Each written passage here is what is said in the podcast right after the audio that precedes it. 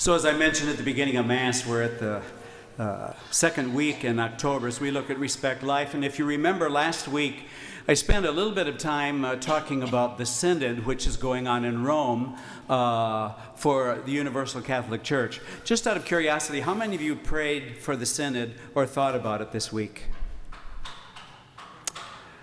Not bad, but could be a heck of a lot better. This is historic. Those cardinals and bishops and lay people and over 50 women, I might add, for the first time in the history of the church, need your prayers. So please do so. I think that as we take a look at uh, at life issues. And as I mentioned last week, as uh, I talked about the late Cardinal Joseph Bernardin's consistent ethic of life, I think the Catholics have a, a unique contribution that we can give to this. And one of the things I'd like to have us just reflect on a little bit is something that you already know. We live in an increasingly violent culture. Uh, it becomes the response to anything that we don't like we don't agree with, uh, that gets in our way, that's inconvenient. We, it's, it's our flashpoint. We just get instantly mad. And it's that response uh, that I think is really consistent through all life issues. And so, whether you're talking about abortion or school shootings or the January 6th insurrection or road rage or, or murder or domestic abuse, it's all the same thing in terms of the fact that it's our immediate response to what we don't like confrontation. It's our reaction. And if you look at that and compared with the gospel, in t- today, Matthew's uh, parable that we have that Jesus gives us, um, it was the immediate response of people who were jealous and greedy. Well, hell, we'll just kill the guy. And when his son comes, we'll get him too, and then we get everything that we want. It's kind of a human reaction that we have to really work against in our lives. So, what do you do? Well, it seems to me that respect like charity begins at home. It, gets, it starts in here, huh? And so we say at Mass, in my thoughts and in my words, and what I have done and what I have failed to do. Yes, you're right. In my thoughts and in my words, and what I do and what I fail to do. And so it's taking a look at those little seeds because we have violence in our hearts and in our minds.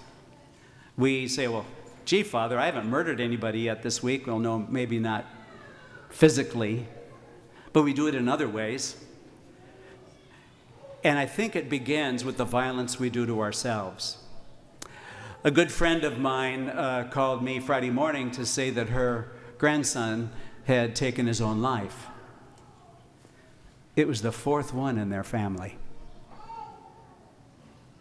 Now, what happens that we have young people who are growing up with so much hopelessness that the only thing they think they can do is to do violence to themselves. In fact, a couple statistics that I looked up uh, yesterday afternoon was um, suicide is the second highest uh, cause of death for children 12 to 14 years of age. And it's the third highest cause from 15 to 21. Violence in us. How's it happen? Well, it's in our language and our thoughts. It's in the websites and the, and the networks that we watch. It's the kind of music that we listen to. It's, it's, just, it's just kind of in our, embedded in us. And we have to really fight against it. We have to really have a different approach, huh? It's the context out of which all kinds of irrational behavior happens. And it kind of comes out sideways. I remember um, at one of my assignments, uh, there was a woman religious on staff, and we just finished a, a staff meeting. And she came in after the meeting and sat down. She said, Father, what are you really mad about? And of course, I wanted to smack her. That was my first response. But what she was telling me was that my anger about whatever was happening at that point in time was really coming out sideways. It was a great check for me to think about. And it's completely out of the context of the gospel. It just doesn't fit.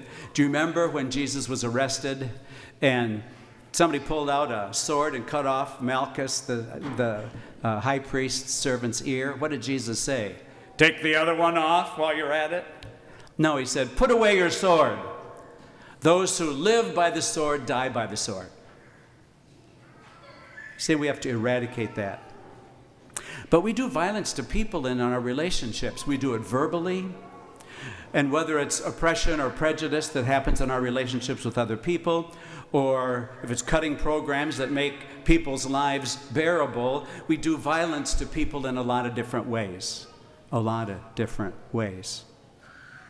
And the thing that's really tough about it is that after all that God has done for us, like the guy tending the vineyard, all we give back to God is wild grapes. Wild grapes. Look out for number one. It's kind of a motto in our country me, mine, ours. Me, mine, and ours. And the thing that I try to remind myself of, and I'm sure you've heard it yourselves, is we will never look into the eyes of someone that God doesn't love. Period. No matter what they've done, no matter who they come from, no matter what their status is, we will never look into the eyes of somebody that God does not love. And so we need to check ourselves about the kinds of violence that we do to others. Now, next week, as I mentioned, we'll explore as we look more about abortion next week. But it's much easier to confine our focus on a little baby and forget everything else because focusing on a little baby doesn't cost us anything. Doesn't make us change our mind doesn't make us check ourselves doesn't make us do anything at all. We can just say isn't that too bad? And so i, I go back to this point. It, it begins at home. So i can't have peace in my heart if i don't have peace in my home. And i probably will not have peace in my home if my neighborhood is all kinds of a dangerous place and I probably won't have a home or in a town that's very safe if my country is divided and angry all the time. It's all on a continuum. And you and I can take care of our part. We can do our part. Usually, Christians make it an either or thing. And it would be great if it was that easy all the time, but it's not. Because violence occurs on all levels. On all levels. And it begins really, I think, with a lack of respect for who and what God has created us to be. There isn't a person that's alive that God hasn't given gifts and talents to.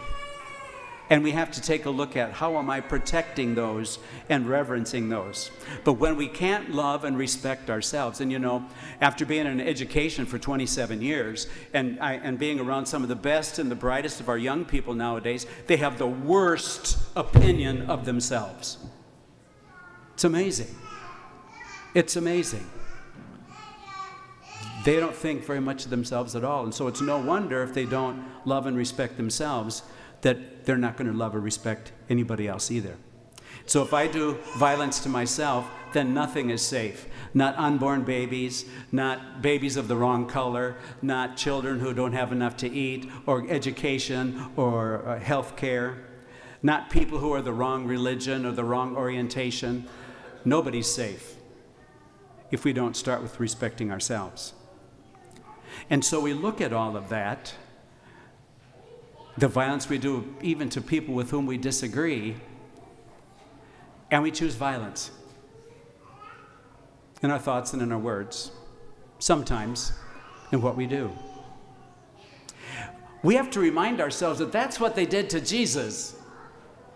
And you and I are followers of him, and yet we do the same damn thing. We judge and divide, withdraw, and want things my way. That's what happened to him. What about us? We continue the cycle. It's not a fun thing for us to look at in our own lives. Our flying off the handle sometimes, the language that we use, the, our immediate response to things sometimes but it's something that we really need to ask the Lord to help us to explore. And I really, uh, which ask us to kind of pledge to God today to respect all life by really working to remove the seeds of violence in our own hearts and in our own minds. That's where it starts. We can't be pointing fingers at all the travesties that happen other places uh, if we do that. I talked to an employer the other day who said he had an employee come in who's pretty pious and pretty religious, and, and uh, he's going off and he's talking to his employer, and then he starts talking about other people, and he's using terrible language and dressing them down. He said, Hey, you're really not following what you say you believe. And I said to him, Good for you. I'm glad you brought that up to him. Because the guy didn't recognize it in himself. So, in a world that so desperately needs us, in a world that so desperately needs peace, in a world that so desperately needs a compassionate ear, and, uh, and just somebody say, God, I'm sorry you're going through that.